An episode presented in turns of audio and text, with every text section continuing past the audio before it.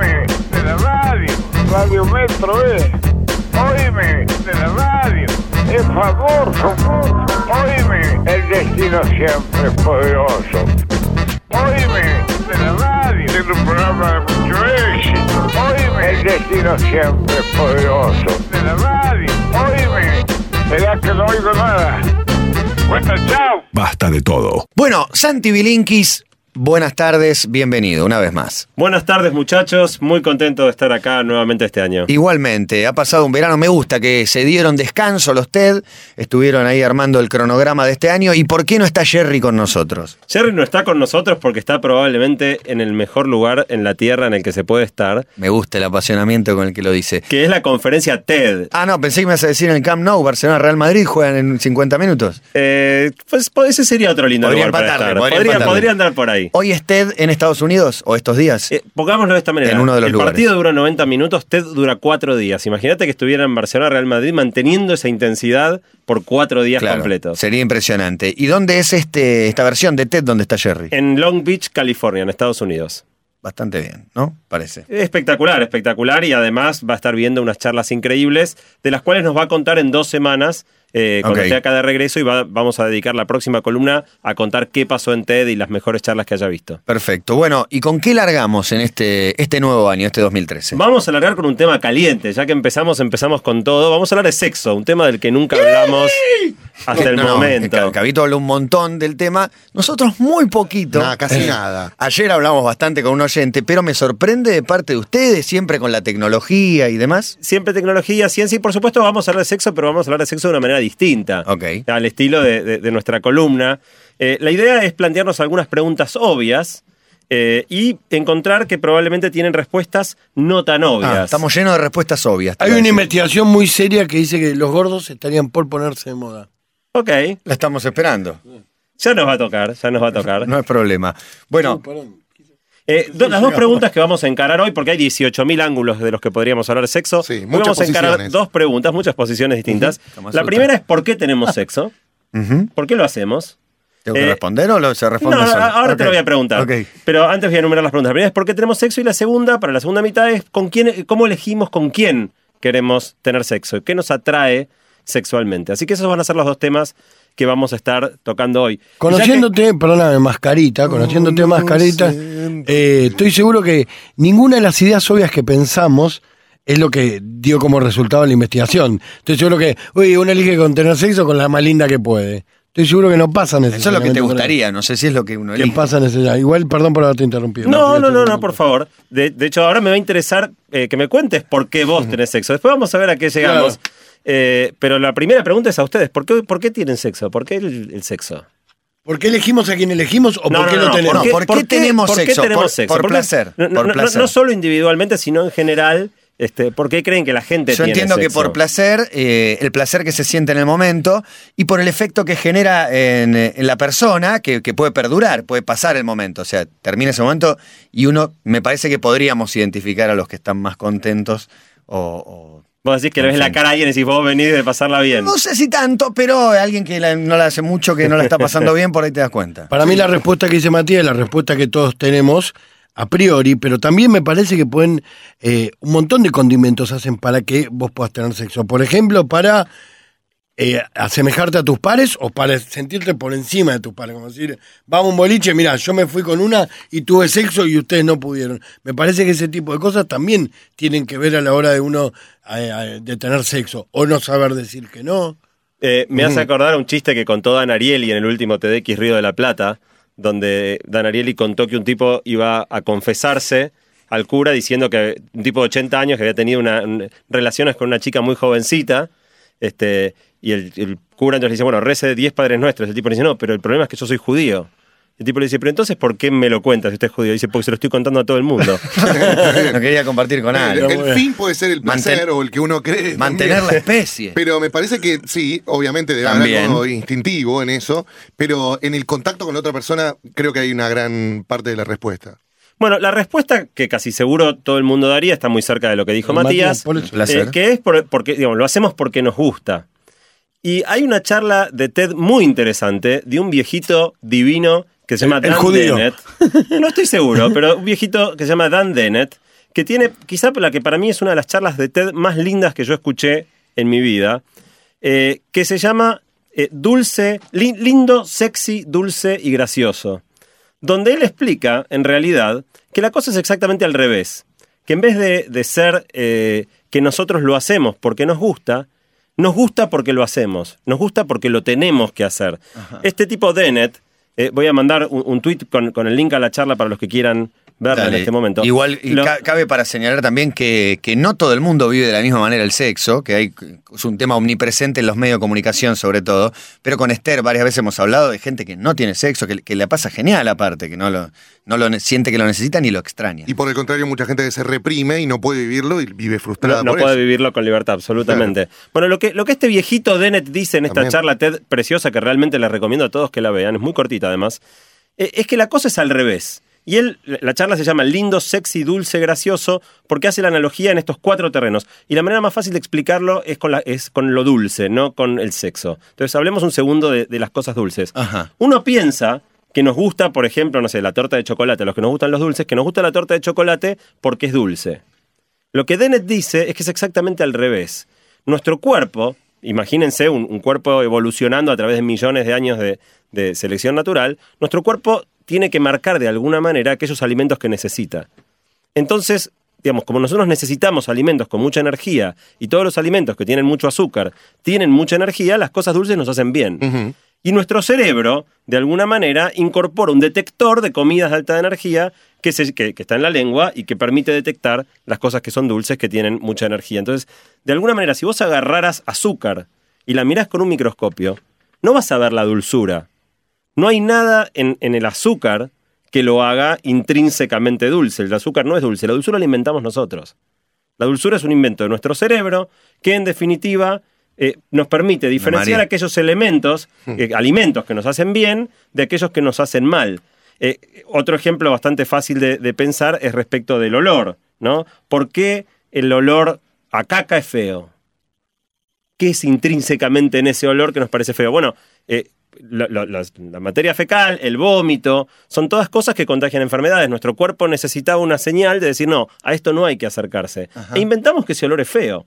Pero a priori, no hay nada del perfume Claro, francés que sea de, rico. antes de conocer todos los olores, llegás virgen de olores y te ponen un perfume y una y un excremento, vos decís que no. Pero no, no, es que, Que es difícil diferenciar ya- cuál te gusta y ya cuál no. está metido en nuestro está cerebro. seteado. Fíjate que en todas las culturas el olor a caca es feo. de hecho, al chico le enseñás porque el chico puede tener la tendencia de querer agarrar o de querer de tocar querer agarrar o de comer. Pero, pero el, el rechazo a ese olor o al olor a vómito es, es- es universal, está Sí. metido en nuestro cerebro de la misma manera que en general el gusto por las cosas dulces. De alguna manera nuestro cerebro aprende a identificar qué es lo que nos hace bien y asociarlo a sensaciones placenteras. Ajá. Entonces, como la naturaleza necesita que nosotros nos reproduzcamos, necesita que hagamos ñaca ñaca para reproducirnos. Ñaca, y por ñaca. lo tanto, sí, había que... Un término, sí. ¿Qué dunga- palabra usamos? bunga bunga, dice Berlusconi. Muy Está bien, científico. Valen todas. Eh, necesita que lo hagamos. Y entonces, en definitiva, así como nosotros creamos la dulzura para marcar aquellos alimentos que nos hacen bien, también inventamos el placer asociado al, a- a- al sexo para que tengamos ganas de hacerlo. La naturaleza necesita engañarnos para que tengamos ganas, asegurarse de que lo, lo hagamos. Hay Claro. una teoría, Santi, y está bueno compartirla, que dice que los placeres primarios, comer, descansar también, porque descansar es un placer, De poner puede De ser poner un también. placer también Eh, para mí. Hacer caca también. y comer y, y tener sexo, son para prolongar la especie, son como eh, trampas para prolongar la especie y para propagar. Mira qué hermoso que decís, el Son amor es una trampa. son todas Eso. Y hasta necesidades. el amor sería una trampa para propagar ¿no? la No son todas necesidades este, disfrazadas de placeres Claro. solamente. Son todas exactamente, y como lo- justamente lo que hace Dennett en esa charla, eh, básicamente citando a Darwin, es mostrar esto de que la cosa es al revés. Aquellas cosas que es muy importante que hagamos para nuestra supervivencia, nosotros aprendemos a asociarlas con sensaciones positivas y placenteras. Entonces, Esa sensación te da la pauta de que estás haciendo lo correcto. Exactamente. Entonces, volviendo al tema del sexo, ¿no? Eh, lo, que, lo que termina haciendo Dennett es decir, todo es al revés de lo que pensábamos. Nos gusta el sexo porque hace falta hacerlo y entonces creamos, hasta inventamos una sensación que solo se siente con el sexo, aunque algunas personas reportan poder sentir eso mismo asociado a otras cosas, pero es una rareza. Eh, digamos, una sensación única, el orgasmo. Algo quizá de lo más placentero que podemos vivir, que solo se produce de esta manera, eh, para realmente marcar al sexo como algo que es fundamental que hagamos a lo largo de, de nuestras vidas. Y ya que estamos hablando de sexo, en TED... Está como vino de las vacaciones, este, Sí, sí, ¿eh? sí. Impresionante. Sí, sí, hace unas- metió orgasmo, Perdón. metió unas palabras tremendas, realmente. Pero dije ni a cañaca. Ni a cañaca. Ni a ahí- cañaca. Ahí se le cae con. García Ferré por la, por la- por la cabeza.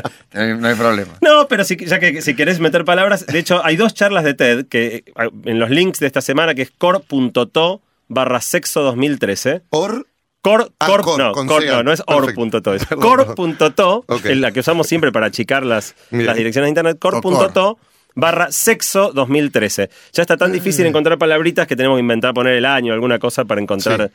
una abreviatura. Pero en TED hay charlas absolutamente de todo, al punto que yo puse dos links ahí, una charla que son 10 cosas que no sabías acerca del orgasmo.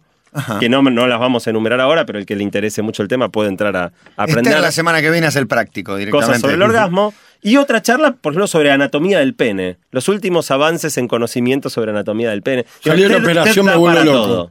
TED No, da- da para todo y la verdad es que todo debe ser estudiado. En, en algunos ámbitos la gente se sonroja, se pone colorada y le da vergüenza, pero sí, se estudian to- todas Ah, las cosas bueno. que tienen que ver con el cuerpo y la reproducción ni hablar. Esta charla puntualmente la da una mujer que eh, fue la única que se preguntó cómo puede estar hecho el pene para que tenga a la vez rigidez y elasticidad, no se doble demasiado, toda una serie de cosas y, y lo- no- no, digo, hizo Y unas no cuantas autopsias para ver la- cómo está hecho. Y tuvo que comprobarlo. Y aprendió algo que nadie había descubierto hasta ese momento respecto de la anatomía del pene.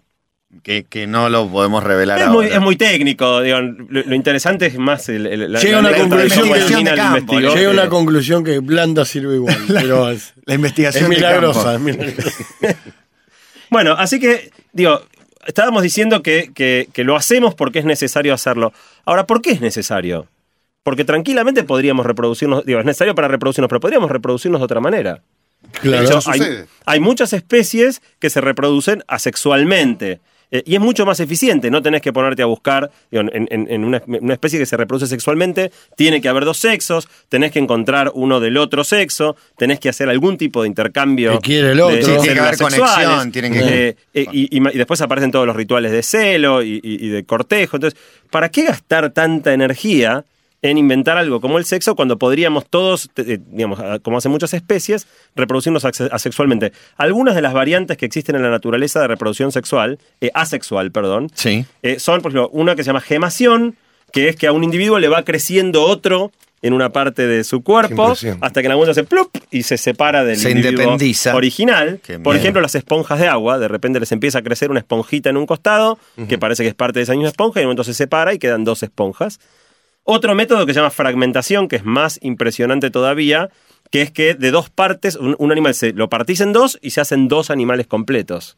No sé si ustedes sabían, por ejemplo, las estrellas de mar, vos le cortás una de las puntas Ajá. y, queda- y se hacen dos estrellas, incluso de una sola puntita crecen todas las demás y se hacen dos estrellas completas. O el famoso mito de la lombriz, no sé si algunos lo han escuchado, Que efectivamente cortás. así, la cortás en dos, no se muere, se hacen dos lombrices. Eh, entonces, ¿Le sale una cabeza a la otra? le sa- a la, a la parte, que, no tiene cabeza cola? le sale cabeza, a la que no tiene cola le sale cola. Eh, vos, Sí. Y, y, de hecho hay, los hay, alemanes. hay otro, otro método loco que mezcla reproducción sexual y asexual de muchas especies que cuando se forma el huevo por, por- por una relación sexual, después se hacen fotocopias. O sea, como gemelos idénticos, pero muchos.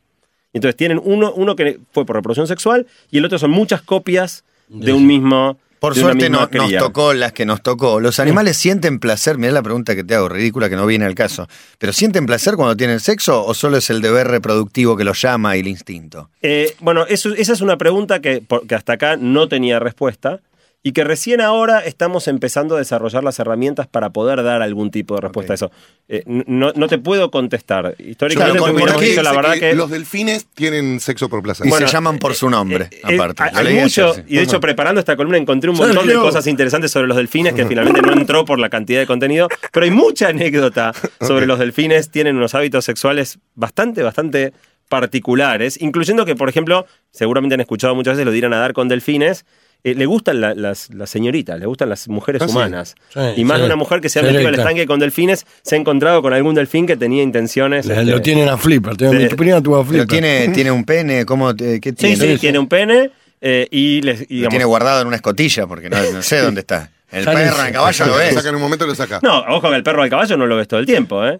Sí, pero sabes, sí, cuando, lo ves. cuando quiere, lo, cuando quiere lo pone es verdad, juego. está medio escondido. Igual yo tengo una teoría, no, sí, no es muy seria mi teoría, pero avalada por todo lo que se la comenté, hombres y mujeres. Si no existiera el sexo, el sexo, si nosotros naciéramos de los árboles, cae un fruto, cae un ñato, no hay ningún hombre que viviría con una mujer. Y sí, No sé mujeres si que ninguno. vivirían, y sí mujeres que vivirían con hombres. Ahí podemos armar una flor de polémica. Lindo debate. Es un lindo debate. Es un Pero lindo todo debate. es incomprobable. Me juego las córneas y dos brazos. Eh, yo. eh, bueno, digo, Sigamos eh, adelante, eh, por favor. Sí, porque estás casado. ¿sí? Sigamos adelante. No, te iba a decir algo, te iba algo en favor de mi mujer. Te iba a- yo creo que la elegiría. Por eso, bueno, por Ah, eso, vos sos por un eso te romántico digo. y seguramente Por porque está eso te escuchando digo, además. 'por eso te digo. Pero bueno, en, los- en el caso de los homosexuales no tienen sexo por reproducirse, no sienten Claro. esa pulsión ¿Verdad? de reproducción. Bueno, ahí, ahí es un, un tema interesante que es que una vez que quedó asignado el marcador de algo como, como atractivo, como, como digamos, así, así como te gusta Placentero. la- placentero, lo dulce, después podés comer chicle, por ejemplo, que tampoco te alimenta, y, vos y te gusta igual porque es dulce. Entonces, de alguna manera, estos marcadores que el cerebro inventó no siempre terminan funcionando exactamente de la manera que fueron diseñados. Vos después podés encontrar satisfacción y activar ese proceso cerebral que te da gratificación con cosas que no son las que originalmente estaban destinadas a, a detectarse. Lo interesante, yo les decía, ¿por qué no nos reproducimos asexualmente? Y, y mirando un poco la historia de, de la biología, parece que reproducirse asexualmente no funciona demasiado bien. Lo que pasa en la reproducción asexual es que se forma una copia idéntica Claro. de- del otro organismo. Entonces, todos los organismos que provienen de un mismo origen son todos genéticamente idénticos, mientras que cada uno de nosotros es genéticamente único. Eh, somos 50% de mamá, 50% de papá, y ninguna persona en este mundo es idéntica genéticamente a la de al lado. Imagínense una especie con reproducción asexual, son todos individuos iguales. Claro. Lo que esto los vuelve es extremadamente vulnerables a que aparezca cualquier tipo de enfermedad o plaga, y si liquida uno, los liquida a todos. Mientras que acá, incluso si aparece, aparece una plaga tremenda, siempre hay alguno que por tanta variabilidad genética tiene resistencia a eso, y ha pasado varias veces en la historia de la humanidad que se ha extinguido casi todo el mundo, pero quedan unos pocos y con esos pocos podemos recomponer la, la- la- la población. La. En las especies asexuales está bastante observado en la historia de la biología que en algún momento se ponen el palo, en algún momento viene algo y los liquida a todos y la especie se extingue. Han desaparecido muchas especies asexuadas. Han desaparecido muchas y las que hay en este momento eh, con vida son eh, biológicamente relativamente recientes. Pueden tener millones de años, no es que aparecieron No, no, ayer. está bien, se entiende. Pero en términos biológicos son todas bastante recientes eh, y probablemente desaparezcan en términos biológicos también, por ahí millones de años, pero bastante rápido. No, no es tan. eh, no, tan eh, no funciona tan bien reproducirse sexualmente como sexualmente, y eso termina de contestar la pregunta de por qué lo hacemos. Lo hacemos porque nos gusta, lo hacemos porque es necesario, y es necesario porque otros mecanismos de reproducción llevan más tarde o más temprano a la Y extinción. más que lo hacemos porque es placentero, es placentero porque es necesario. Exactamente. O, o algo así es lo que termina de entender. Ese, ese es el hallazgo de Dennett. El sexo no se iguala, no sabe de culturas, de clases sociales, de diferencias políticas, es algo que puede conectar un jardinero con una princesa. Difícil, pero puede ser boxeador con un aristócrata, entra sin pedir permiso. Los dejo con una frase de Woody, el sexo sin amor es una experiencia vacía, pero de todas las experiencias vacías es la mejor. Bueno, Santi, ¿por qué lo hacemos? Eh, hemos intentado dilucidar. Ahora, ¿con quién lo hacemos? Vamos a la respuesta obvia. La más linda, las que están más fuertes, no O sea, sé. planteemos un poquito distinto la, la pregunta. ¿Qué, qué buscas vos, en- digamos, qué te atrae a vos sexualmente de una mujer? No digamos a mí como yo persona. No, no, digo, a- al a la hombre, humanidad, al ¿no? hombre. Hombres, estoy tratando de. No tenemos mujeres en la sala, entonces podemos charlar de qué nos atrae a nosotros sexualmente de las mujeres eh, y después podemos conjeturar qué le atrae a las mujeres de nosotros como para tener también la visión ¿Qué nos contraria, la atrae? visión Bueno, femenina. primero la inteligencia, la mirada. Hay que decir que fue cambiando el paradigma sexual, ¿no? De lo que es una mujer sexy en la antigüedad a lo que es ahora. Sí, es Antes verdad. eran mujeres voluptuosas con muchas curvas, ahora son mujeres, mujeres voluptuosas con muchas curvas. Eso No, va bueno, cambiando todo el tiempo, se va moviendo el estándar de belleza y según en qué lugar del mundo te pares, hay un estándar distinto. Y a todos no nos gustan las mismas. Sí, pero digamos que la, la más linda en general les gusta a todos. Y a todos gusta la le- a todos parece linda, por ejemplo. Por ejemplo, a Vito le parece linda. Está bien, si, digamos, si vos mirás las, las, mujeres que son... Es, es cierto que... que- Ya vas que- a ver.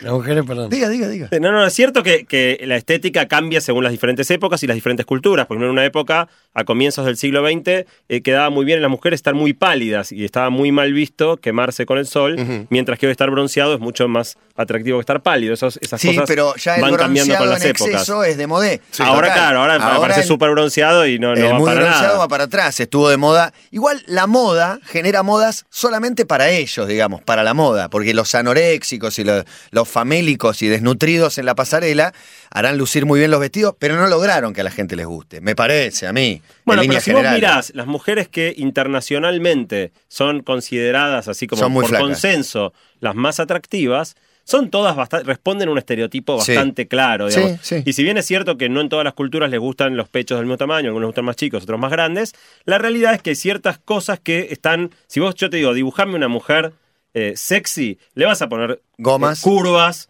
le Ah, vas a poner gomas grandes, le vas a poner eh, cola grande, probablemente le vas a poner piernas largas, eh, seguramente va a ser joven. En ese estereotipo de lo Sí, le vas a poner una piel este, muy, muy Una suave. piel el cabello- me estoy calentando. Una- el pelo largo. no sé.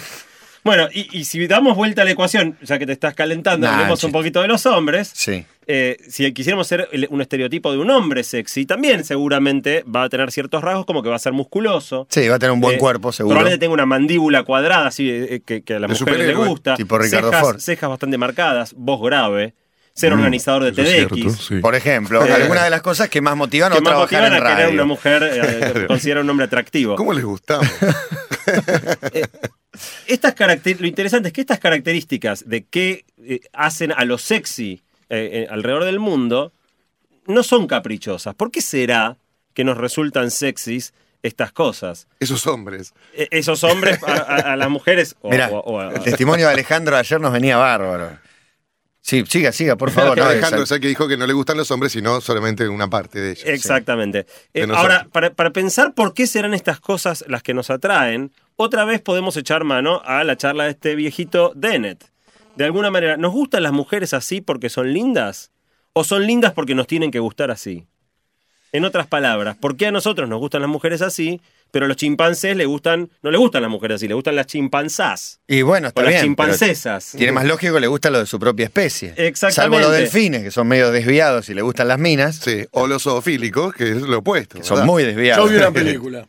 No hace falta, no es el momento. Bueno, ¿y cómo, delfines. cómo se resuelve? Bueno, esto? igual que no hay nada intrínsecamente dulce en la glucosa, no hay nada intrínsecamente lindo en unas tetas grandes o en una cola grande o en un torso musculoso para Claro, un el pecho más redondo o más con la forma que todos digan es el ideal, eh, tiene pechos perfectos. Más que la supuesta Nada capacidad de amamantar. Bueno, ahí, ahí estamos, ahí estamos. Nos a- aprendimos y, y marcamos esas cosas como atractivas porque en general la mayoría de ellas son indicadores de buena reproducción. Ok.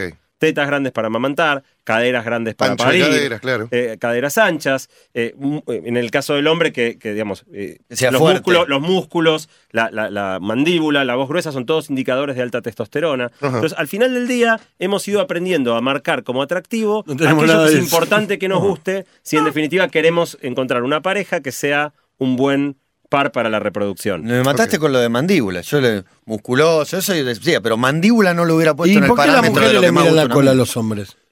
Yo creo que sí le miran las Sí, mujeres. sí, sí, ¿por seguro, qué? sí, ¿Por qué? supuesto. No está dentro de lo que me decís, la No, mandíbula pero- está del pero- otro pero lado. Lo que, lo, lo que, está bien, pero lo que aprecia Hay un hombre es una cola también. musculosa. Si vos tenés una cola flácida y caída, no, no les va a resultar No me digas, ¿por qué lo pones en- sí, con símbolo de pregunta? Decime, vos tenés una cola No, flácida, ¿eh? sería incapaz de No le he visto. Eh, Personalmente no. la podés adivinar, tonto. imagínatela. Si querés te muestro. Eh, igual sí podemos eh, traer como, como, como tema que hay ciertas áreas del cuerpo que algunas personas encuentran muy sexys y parecen no tener nada que ver con la reproducción. El ejemplo más clásico son los pies. Ajá. Hay muchos hombres que se calientan mucho con los pies de las mujeres. No Sí. tengo la menor idea por qué, pero claramente nuestra sexualidad hoy en día es mucho más rica que simplemente mirar tetas De hecho, grandes y... hay, peli- hay películas condicionadas con los pies. Sí, sí, eh, hay, hay un- hay un grupo grande de gente Sí, sí. pa- para la cual los pies son una cosa así, digo, para mí fetiche, hay pocas partes del cuerpo tan feas como los pies, pero... Food fetish. Sí. Escúchame, bueno, y otro los homóplatos, y otro las orejas, y así va. Y cada, hay, para sí. cada parte Sí, del sí. cuerpo debe haber algún Pero fanático. lo- lo- para los pies Los hay un grupo, sí, esto, hay todo un tema con la los mina pies. con arco vencido no garpa, tiene que tener el arco bien marcadito. Para...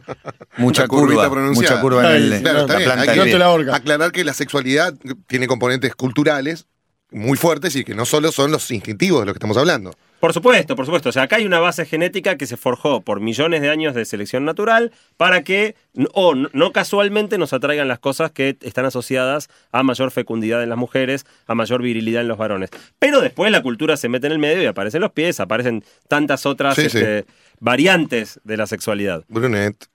La segunda cosa importante respecto de con quién lo hacemos, más allá de, de qué características de- del cuerpo nos atraen, seguramente escucharon muchas veces la frase de un hombre acerca de una mujer o viceversa, hablando de, diciendo tenemos mucha química. Sí, ¿No? hay mucha piel, hay mucha Tenemos química. mucha piel, mucha química. Bueno, la, la frase es literal. La química tiene un enorme rol.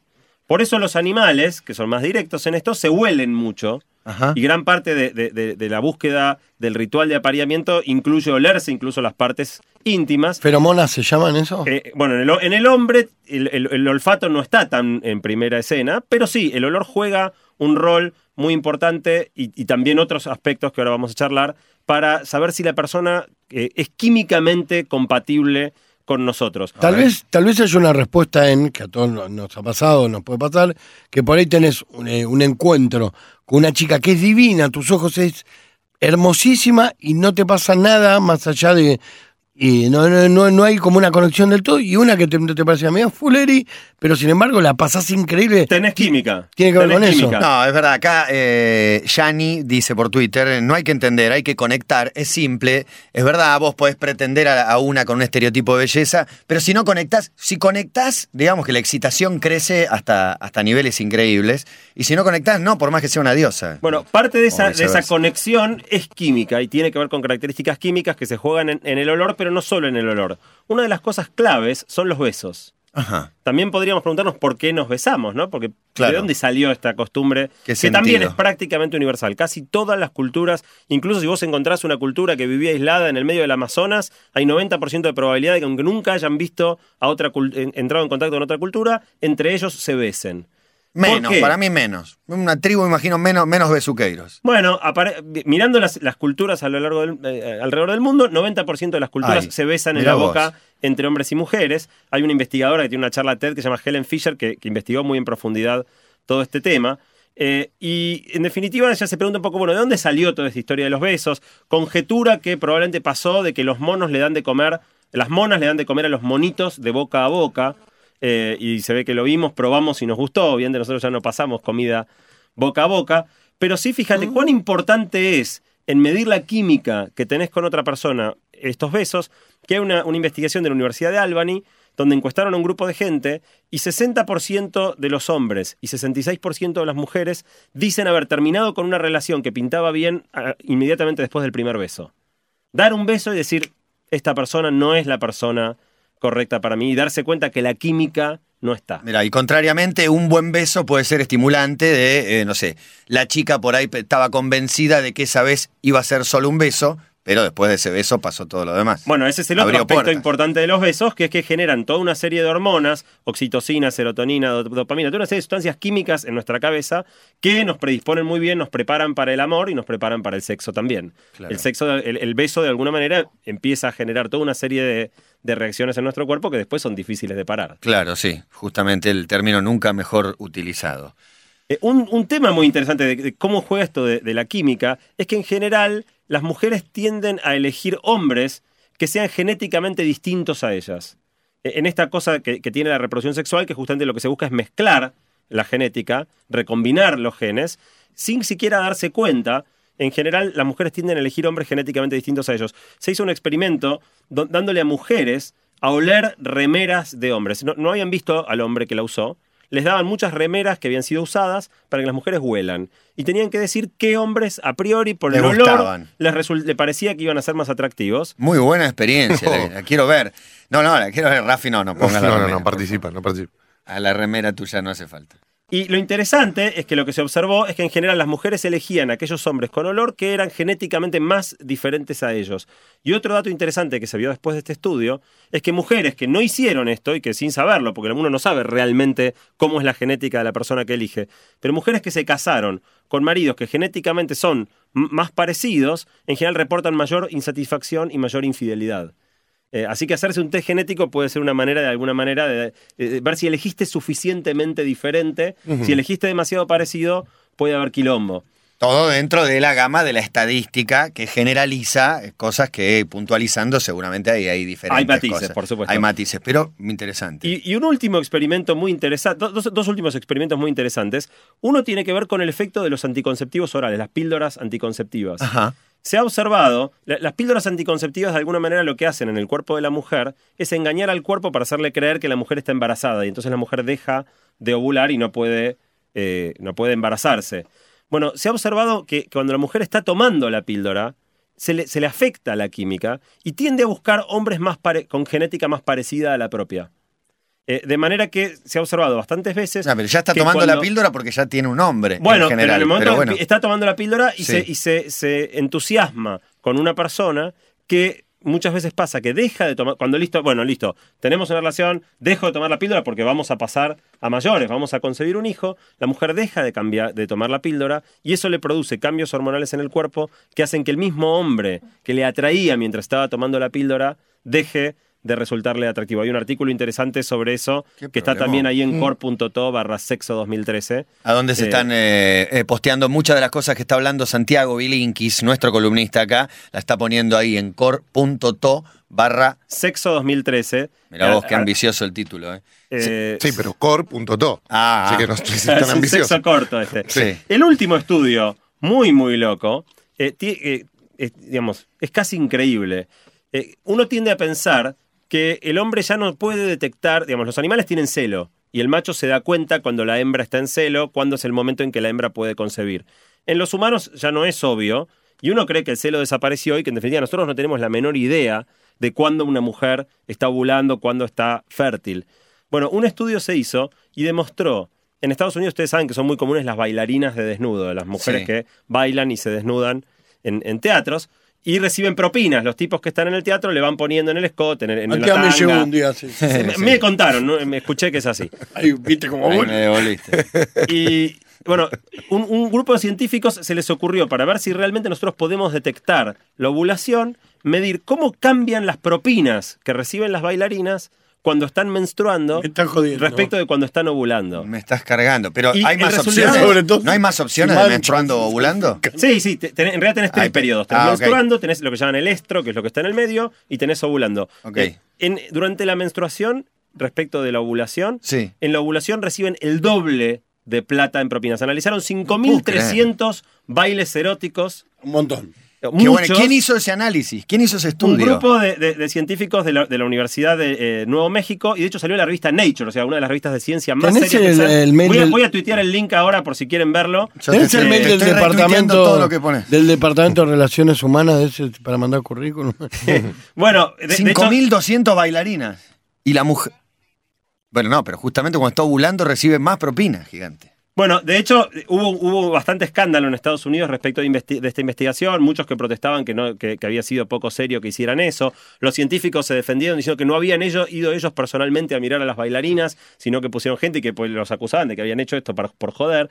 Pero el hallazgo es súper interesante y es muy sorprendente. Vos me preguntabas por el periodo intermedio. En el medio es, es intermedio. Sí, o el sea, estro. ganan muy poco cuando están menstruando, algo intermedio en, en el medio y mucho más cuando están Cuando están el doble ovulando. que cuando están menstruando. Es un resultado Eh, sorprendente. ¿Están ovulando cuatro o seis días? ¿O, o so- o es más el periodo de ovulación? Yo tengo algunas cosas que no me acuerdo. Es variable entre las mujeres, pero más o menos sí, unos, cinco. Ah, hay que aprovechar estos días que está fértil para recibir las propinas. Las Eh, chicas que bailan. efectivamente, para las chicas tienen que, que son Sí, bailarinas tal vez también muy grande.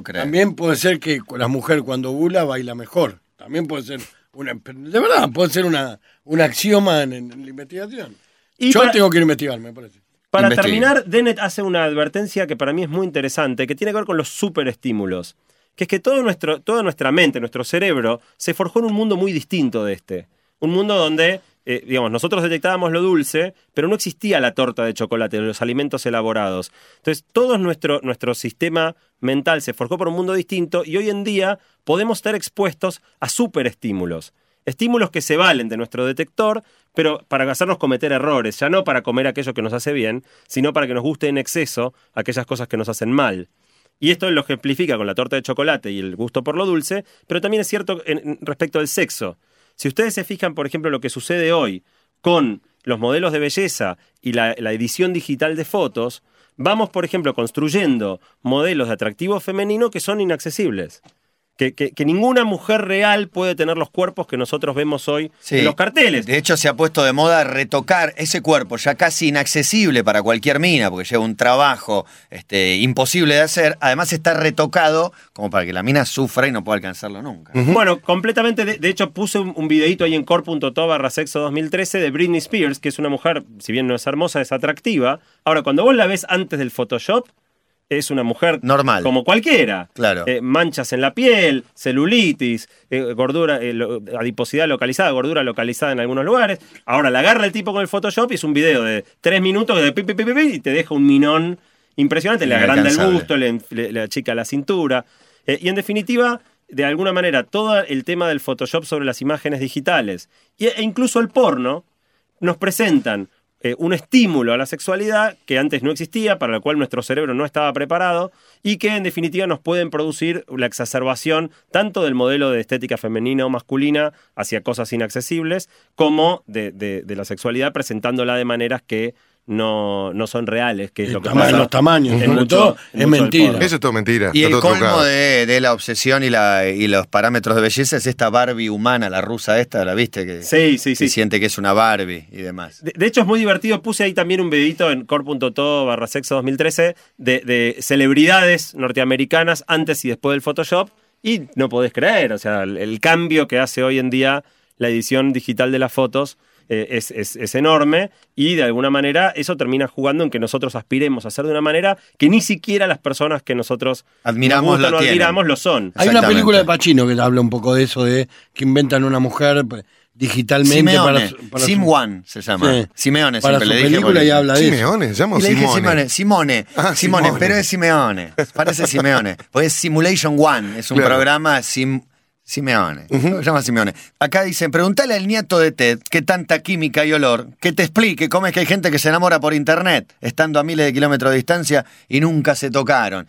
Enamorarse, sí, se puede Sí, enamorar. sí, sí, sí. De hecho, no sé si escucharon el caso este famoso del jugador de fútbol americano que eh, tuvo muchísima repercusión durante el verano, que, que se puso de novio con una chica y empezó a contar, el- es un muy buen jugador colegial y empezó a contar a lo largo de toda la temporada que su, que su novia tenía leucemia y fue poniendo en Twitter todo la- el, el devenir de la enfermedad de ella hasta que anunció que la chica murió. eh, y todo el mundo estaba muy sensibilizado porque era un jugador de los mejores del- del- del fútbol americano colegial por la muerte de la chica. Y después se supo que era toda una farsa, eh, No. que, él había sido engañado, que la chica no existe. Era, era un compañero, era el Eh, compañero eh, de equipo que armó un perfil de una diosa y lo hizo claro, entrar como un pe- Lo yovaca. hizo entrar como un yovaca. Ella lo había seducido por internet y a partir de que se pusieron de novios, pero sin jamás verse físicamente, las locuras que pasan en el siglo XXI, eh, ella le dijo, bueno, estoy, estoy enferma, y él nunca la vio personalmente, acompañó virtualmente. Pero no me conociste, no me vas a conocer ahora Bueno, que fue estoy muy tan raro. mal. Después empezaron a conjeturar si no fue una movida promocional del propio jugador. Ahora, la realidad es que se armó un escándalo en Estados Unidos de grandes proporciones, porque todo el mundo iba acompañando por el Twitter la enfermedad de la novia de este, de este fulano, y después se supo que había sido engañado. Eh, y nada de eso era cierto.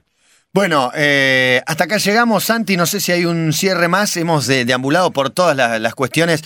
La verdad que hay eh, muchísimas preguntas. Entonces, Cabo siempre tuvo razón. Ante la duda, la más tetuda, la más la viuda. Dicen por acá. A mí me calientan unas buenas pantorrillas musculosas, dice Jorgelina, una dama. Me pasa que no me, no me gusta mucho alguien, pero me lo garch y me enamoro y después me parece hermoso, dice una dama. Ok. No le gusta, pero va al frente y después sí le Después termina, le termina, le termina gustando. Eh, bueno, y montones de análisis un poquito, eh, un poquito más eh, profundos. Lo hacemos con la que más nos excita, pero eso no lo sabés. En el momento del contacto, por ahí, digamos, a resultado opuesto eso, lo que sí. más lo- te excita. ¿Por qué te excita? Claro, Tenés justamente lo que Dene te diría sí, pero la que más te excita es la que, la que te- más te tiene que excitar. Claro, la que más te excita es eh, de- después de, o, o durante, digamos. Cuando vos la ves, no sabés con cuál te vas a excitar más en el momento. Bueno, hablamos ¿Cómo de porno y no puedo poner links a videitos porno ¿Cómo en core.to. no? ¿Por qué no? Por- eh, no, no da. Entonces lo que voy a hacer, como cierre, voy a mandar un tweet, eh, que, no, que, que están también los links ahí en core.to, a dos fotos de frutas. Para ver que, para que vean que las frutas pueden ser sexys y las frutas pueden ser porno. Se las dejo así. Bueno, lo chequeamos en el eh, Twitter de Santiago Bilinqui, será re- debidamente retuiteado. Entonces, por nosotros a las No, 5 me de la tarde decimos misión cumplida, primer TEDx Río de la Plata. Ellos son los representantes del año aquí en Basta. Es lo que son estas frutas. Una cosa impresionante. Uy, lo que es Oh, esta fruta. pero también mirá la fruta que Dios. una ensalada de fruta acá adentro. Este mensaje es para Basta. 40 10 4, 10, 40 10 40, 10. o 40 10 40 y está bien. 72 72. 72 de vuelta. Sí. Déjanos tu mensaje al 40 10 7272. Y basta de todo. 72 de vuelta.